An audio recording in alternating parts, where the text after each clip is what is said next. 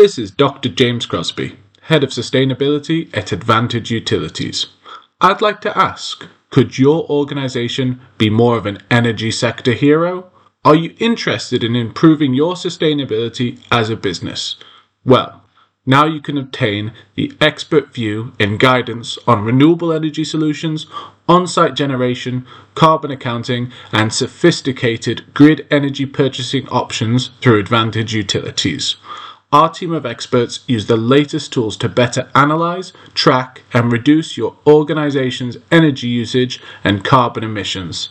To find out how Advantage Utilities can become your one stop shop for all your energy and sustainability needs, please visit www.advantageutilities.com or give one of our passionate and friendly team a call on 0208 131 4747.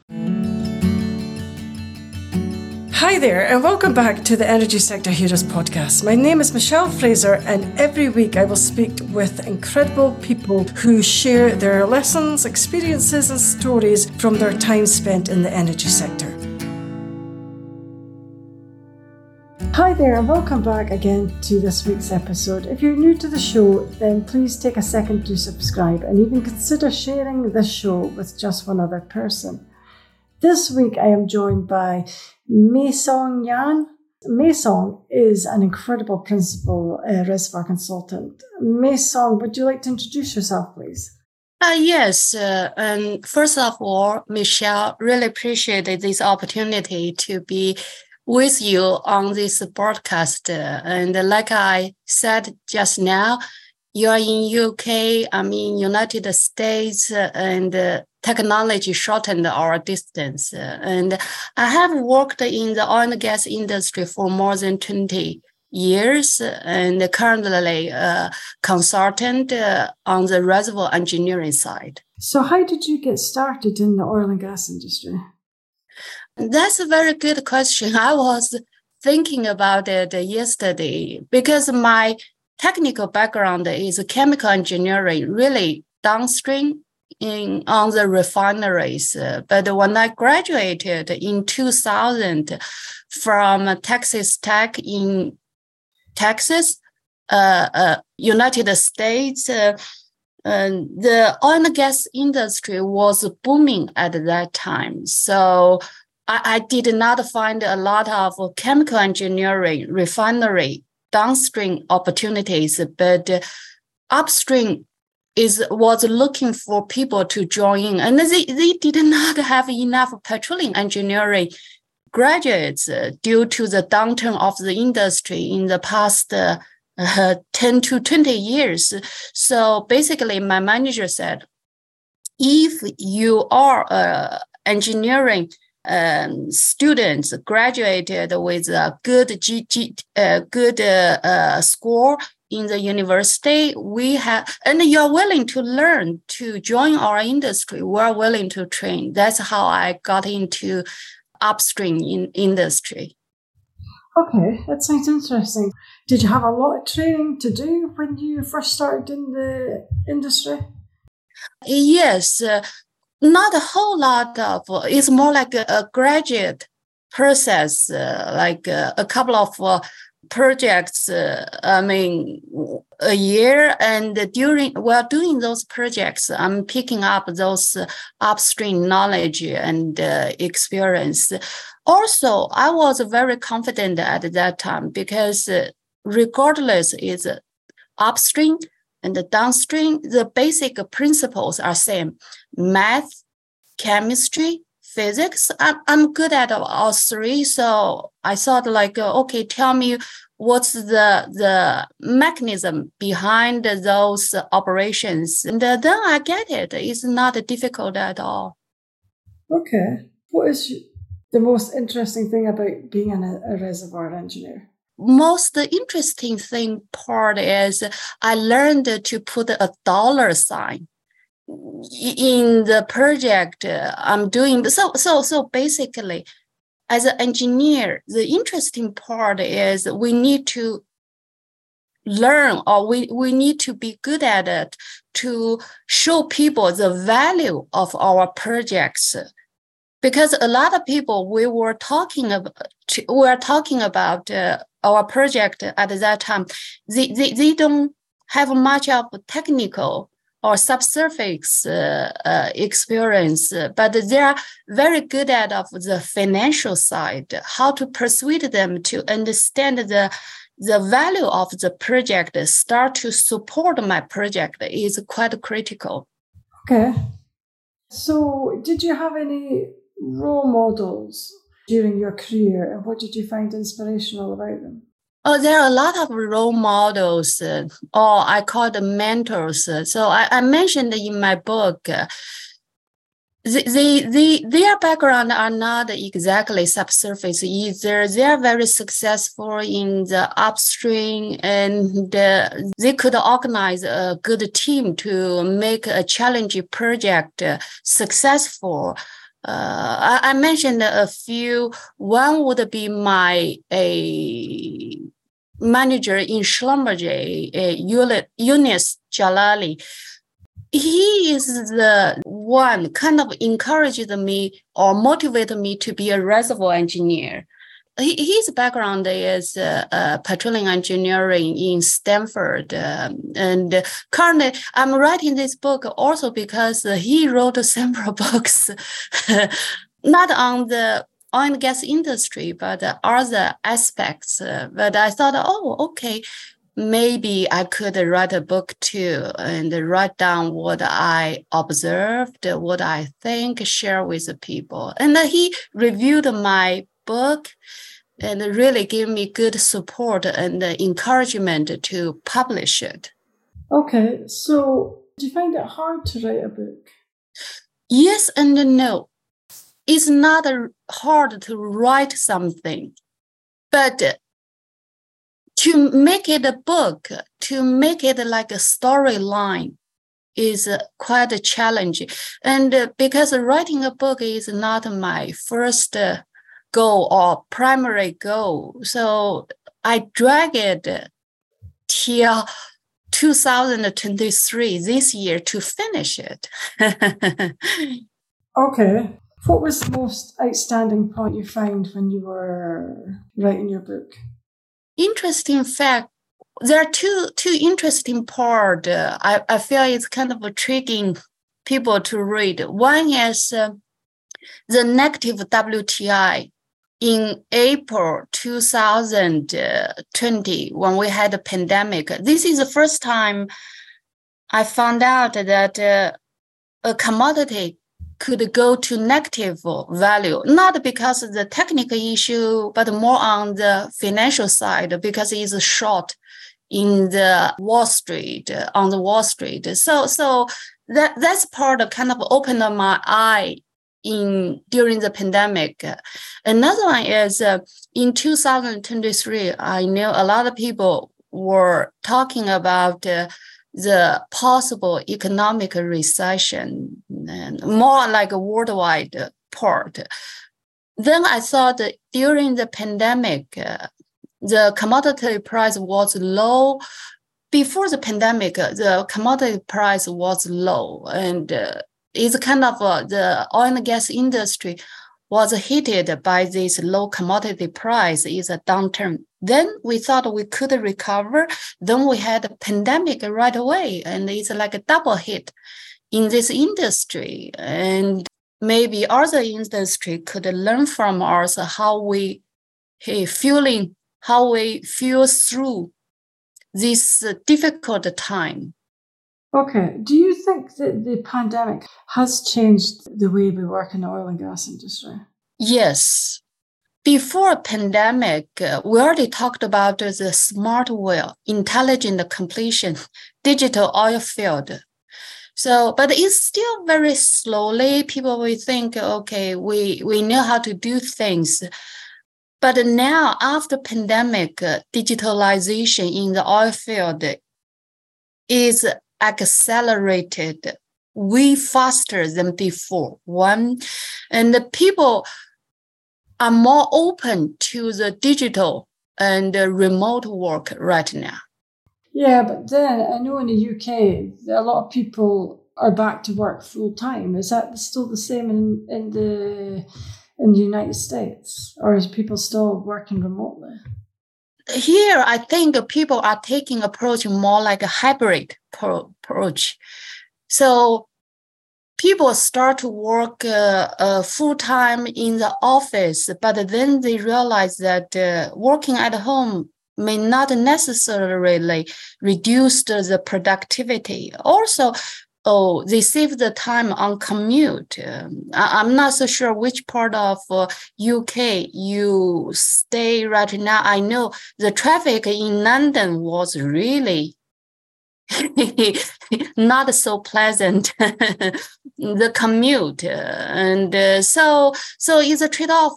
But we also realize that uh, there's no way to remote uh, all the time the whole year. So uh, a lot of companies are taking a hybrid approach. You rem- you work from home two or three days per week the rest of work days you go to office Oh yeah, I think that's uh, quite common, quite a, a, lot of places. But there is some companies that are back to the office hundred percent.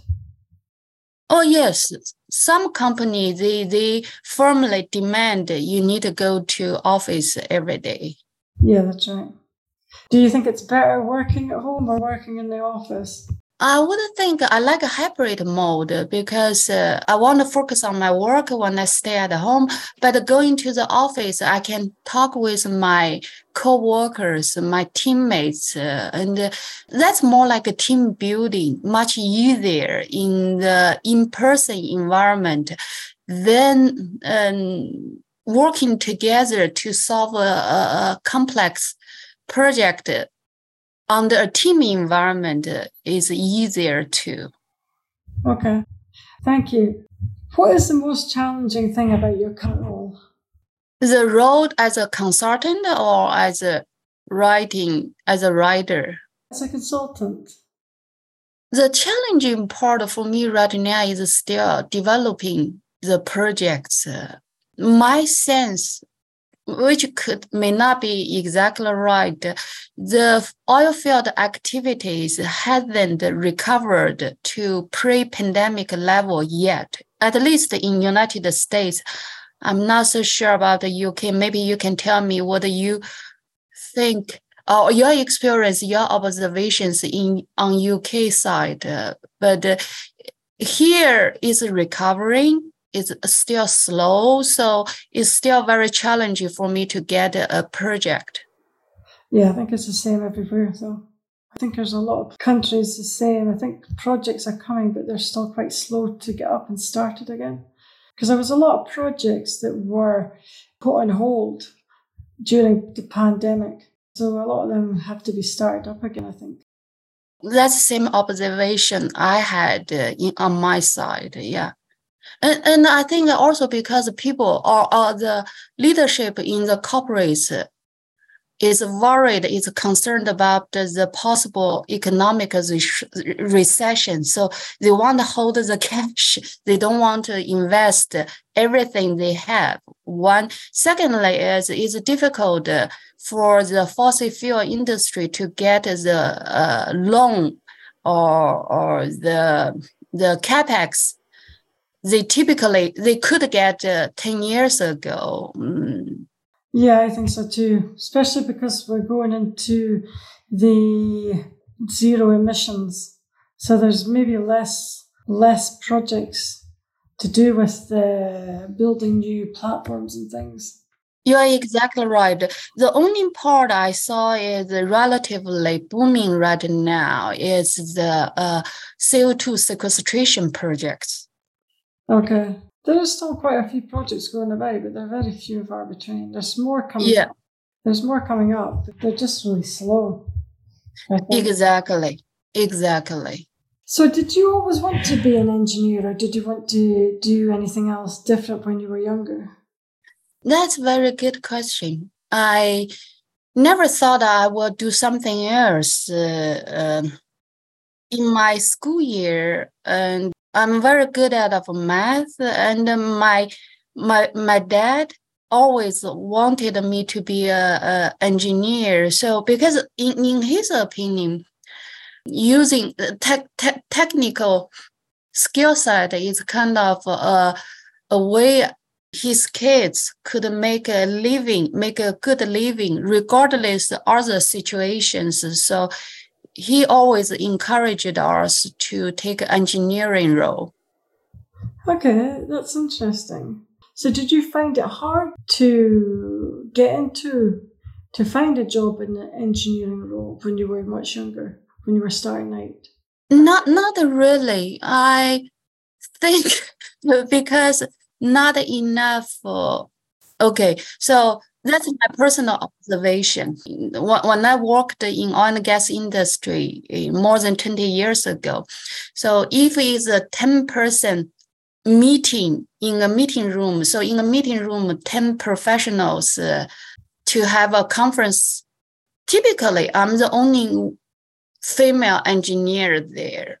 Typically, one or two. But right now, more female engineers, more female scientists join the industry. I'm so happy for the change. Uh, at that time, I think United States are our industry was pushing for the diversity in the oil field. One criteria would be have more female professionals, female workers in the oil field. So I've never had any issue to work in the oil field as a female employee. Okay. Do you find it hard being one of the very few female engineers? It is. That's a strange. Uh, I had sometimes has a perspective again as a female employee in the oil field, some people will say they, they say, "Oh, you are welcome. You are so good," but at the same time, they may doubt in, in their deep heart, they may doubt your true ability as an engineer. They say, you got in maybe because we want to have more female engineers. So I have to work harder to prove my ability, prove my skill set than typical male engineers. Do you really think that? I because I, I agree actually. I agree that women have to work harder. I think to prove ourselves. Yeah, to prove yourself. Yes, and I did. yes, I know because you're hugely successful. But thank you, you so much. Did you find it quite difficult to prove yourself? How did you go about proving yourself? It is a little difficult because I'm not, I'm more like an introvert person and uh, I'm more on the, I'm not that aggressive, my quote, unquote, aggressive.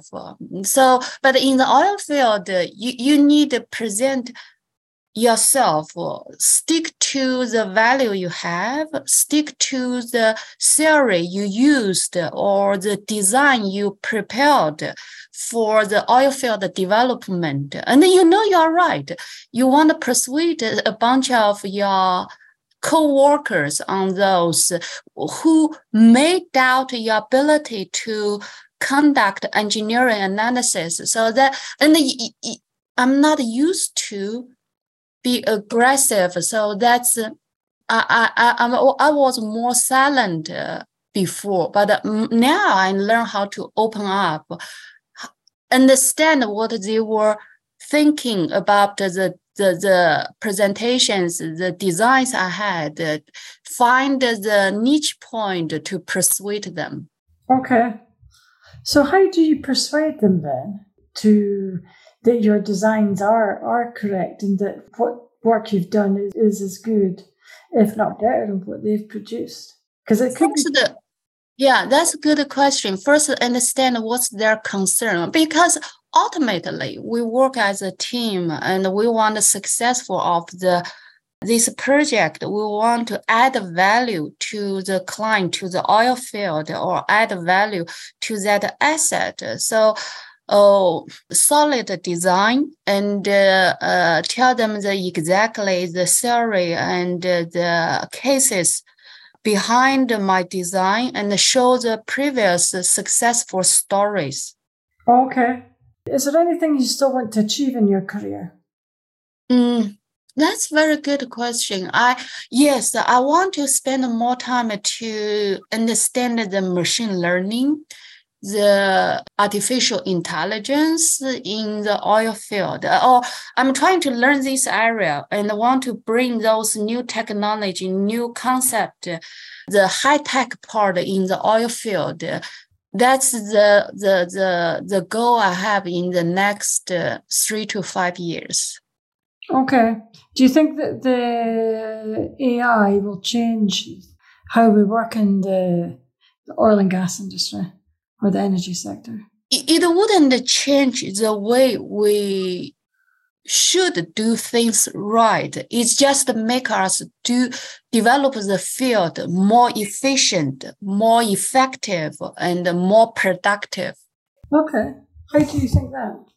Because uh, like uh, for the mature field I worked before, in one field, you could have several hundred wells. Uh, each well produce that many data, production data, could have well log data, pressure data, and some other data uh, every day.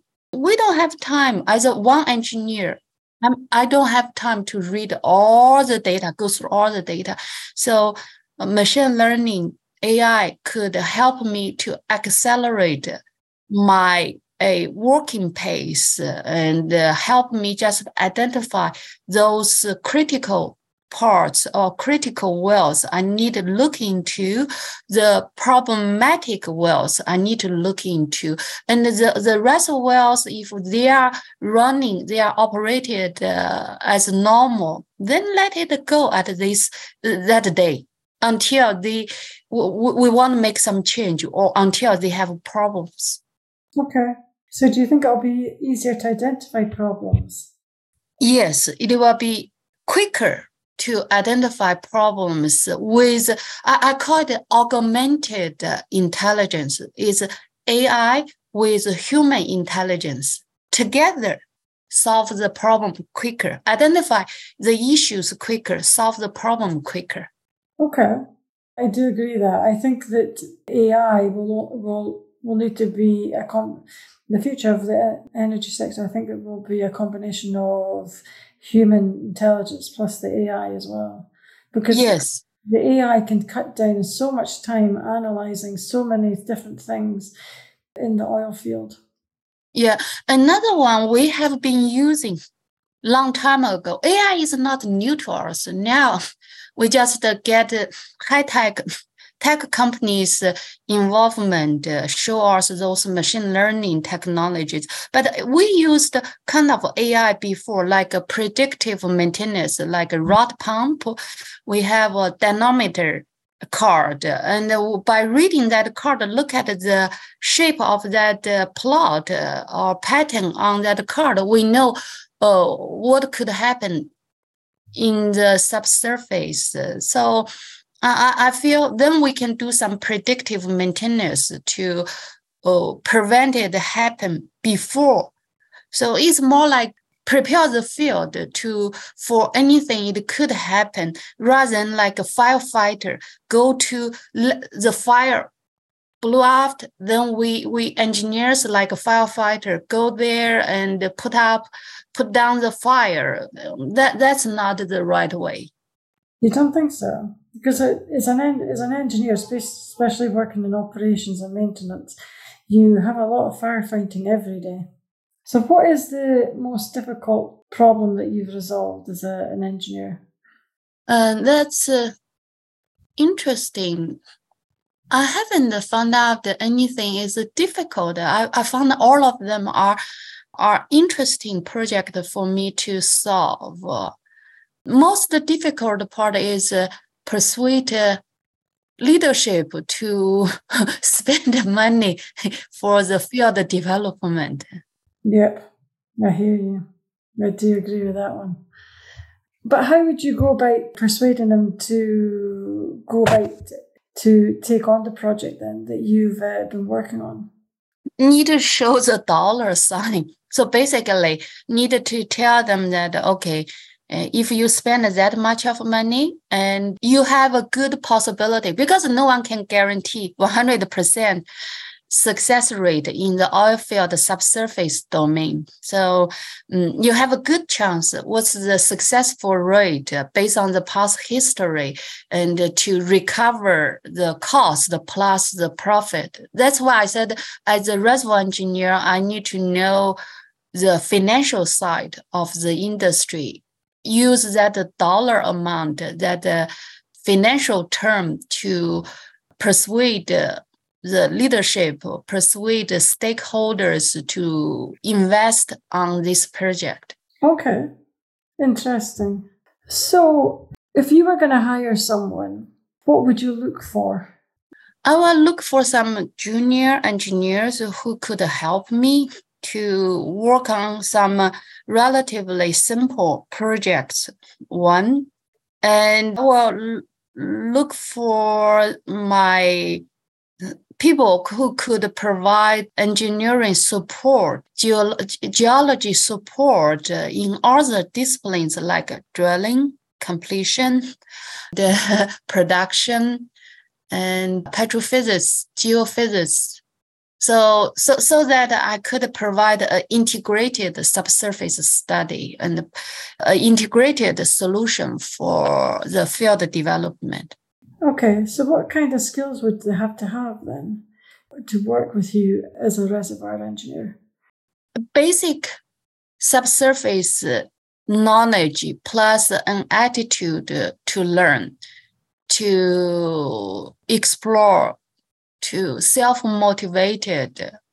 That, that's pretty much, I think, a, a little bit like what my uh, managers looked into when I first uh, j- joined the industry, you don't have to be so experienced, but you need to.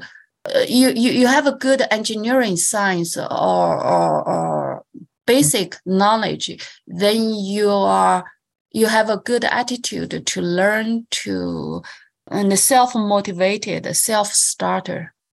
Okay, that sounds like really good skills actually that you would have to have. Have you ever encountered any career disasters and how have you handled them? Yes.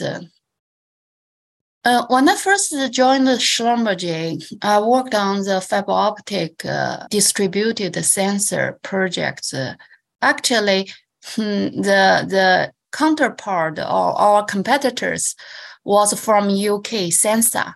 Very interesting. So uh, after a while, we did our research work, R&D work in United States uh, under the big umbrella of Schlumberger. Schlumberger decided to buy Sensa. Then our group is not needed anymore. There are two options. We need to go to UK to be part of Sensa and still under the big umbrella of Schlumberger, or or we go to other groups. I'm I'm very new in the oil field. I don't have a whole lot of experience persuade other managers to hire me. Also, I have I had the visa issue because I only have a working visa in United States. I don't have any visa in in UK. So it's a lot of hassle for Schlumberger at that time. So that's that's probably one of the life crises I had. Um, okay, so nothing too major. Right now, when I look back, uh, I feel it's nothing nothing that serious. I, I solved the issue. I was lucky the, because the, the industry was booming. They still need engineers. So I also uh, opened myself I, myself uh, became more aggressive and uh, stopped by other managers' uh, office and uh, introduce myself to them and ask them uh, whether they have opportunities for me. Then, but uh, but at that time, I remembered I couldn't sleep well at night because I don't know what's next. I, I I'm only one in my family in United States, and they know nothing. My my family is in China, knew nothing about my situation, and couldn't help me either.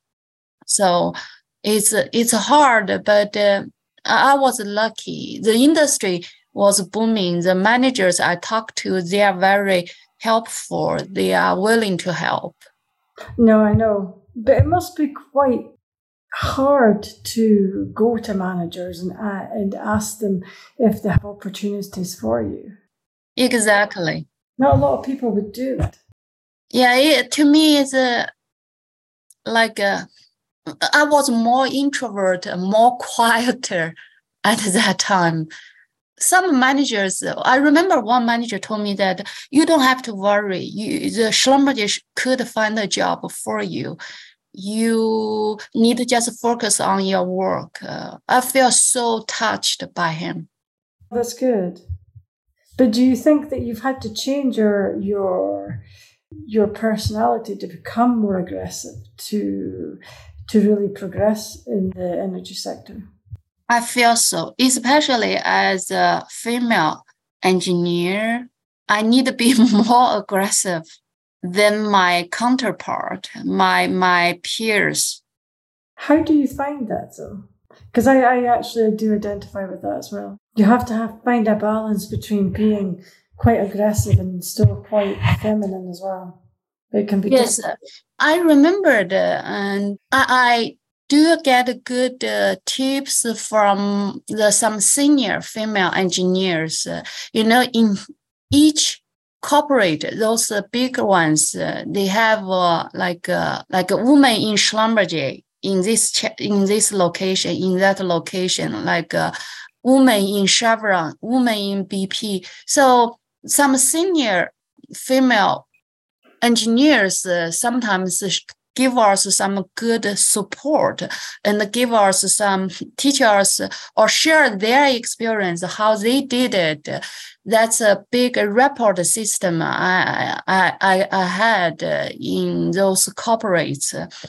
I, I remember one senior female engineer told us that when he when she joined the industry in oil field, and uh, she was taught like uh, uh, just like a woman speak like a man, work like a dog to survive in the oil field. I do agree, but how do you get around that? it is really hard to be seen and heard, actually, as a female engineer. Eventually, I think my coworkers will recognize my skill side. It's difficult at the beginning, but eventually, once they recognize your working ethic, you the value you could bring in to to them, to the project, they start to accept you and then they start to show the respect. Okay. But it takes a long time though, doesn't it? Yes. It can take a long time. It can take years actually. Exactly. May take years. Then when you go to a different uh, project, you already have a tracking record of success. Yeah, but still, still, some people are looking over their shoulder to make sure that you see what you're doing, see if you slip up. Yes. Yeah. Yeah. Well, it's it's good that we have survived all that to become quite successful. Yes. What is your zone of genius? What are you most good at? What I'm good at? I, I think now I'm more well-rounded. I'm not just a reservoir engineer. I know some finance concept that can be applied to my project. I know better on the communication. I know better to present my idea and persuade or, or, or get persuade my my team or get buy-in from the stakeholders. I'm I, I think also I, I know that uh, regardless what will happen, I'm good. I'm prepared to deliver good result for my project. That's excellent. Excellent. So, how would you describe your typical working week? So there are two type of working weeks I have. One is uh, when I have a project, I need to focus because each project is different, and my client will have a different objective. And so I typically spend more than eight hours per day to do the project when I have a project because a lot of them have some uh, timeline deliverables I need to strictly follow. So that that's the time I, I need to make sure I manage my time right. Working some other week, uh, the project hasn't come yet, and I can more relax. I can focus on the linking, the my social, my friends, and my kids, my families, and uh, and pick uh, uh learn something new if I have time and enjoy with friends to go out. So so there are two two different type of week I have. Okay, sounds interesting. So okay, because a reservoir engineer is quite important. So what kind of activities do you do as a reservoir engineer? There, there are two types of projects I have been working on. One is the technical support, purely subsurface technical support, do a better reservoir management, increase the well productivity, find out the issues of the subsurface operation, and based on the geology, reservoir, reservoir fluid, um, how we can improve the wells production. So, and how to further develop this field by infill drilling, by workover, by refracking, by next step recovery mechanism, like from primary to secondary to tertiary. So this is one te- purely technical support. Another one is more on the field asset valuation. So with uh, current production in this field and the production history, if the client want to buy to sell this asset, what's a fair market value for this asset? And I put a dollar sign there. And I typically put the upside potential and the downside risk to ensure it's a 360 investigation of this field. Okay, so what do you prefer? What type of work do you prefer doing then? So, um, two type of work: technical and uh, A&D, acquisition and uh, diversity too. Okay, thank you. What motivates you to keep going when things get tough? Because this industry is really cyclical. So when I joined the industry, um, people told me that those senior guys told me that uh, I need to learn how to hold my breath beneath the beneath the water and long enough and survive. So when the the water line go lower, that means the the industry get recovered, and then I can enjoy. So it's a more. I, I know it wouldn't be a downturn forever based on the supply and the demand, when industry is in downturn, the supply will be cut gradually, gradually, gradually, deeper, deeper, and deeper. Then eventually, supply is way shorter than the demand. Then the industry will boom. Okay, so when you have like a downturn, how do you deal with that? Because it'll be stressful. It'll be stress, stressful for everybody who's. Uh, who's yes, uh, then that that's the time. That's the time to have a good and report system from friends, from relative, from from friends, from uh, uh, families, from and also from myself. Build uh, some hobbies and interest to enjoy the life yeah, I agree actually. Because a downturn doesn't last forever. No, it's not. And prepare myself during the downturn. Like uh, during the pandemic, I took some online classes uh, and uh, amazing. That, that's also a silver lining of this pandemic. A lot of uh, educational institution and uh, college, university they opened their online resources to the public. Like uh, I took a statistic class from Stanford. I took a contract law class from uh, Harvard, and they are all free. Okay, that's amazing. That is quite amazing, actually. When you're going in your career, and you might be that in your you could be career for a downturn, so it might not affect you so badly. Well, then that's the time to need the, the support from my previous uh, partners, the, the partners, business partners from my previous projects. They know I'm good, then they could still provide me some projects, not uh, like the, the amount I had before during the industry booming time, but uh, enough for me to survive. Okay. And also, I still has uh, the habit of keep a good reserve during the good time to so so prepare myself for the raining days. Yeah, because so the message is learn your trade. Try and do as much as you can to learn as much skills as you can so you can diversify if you need to. I think so.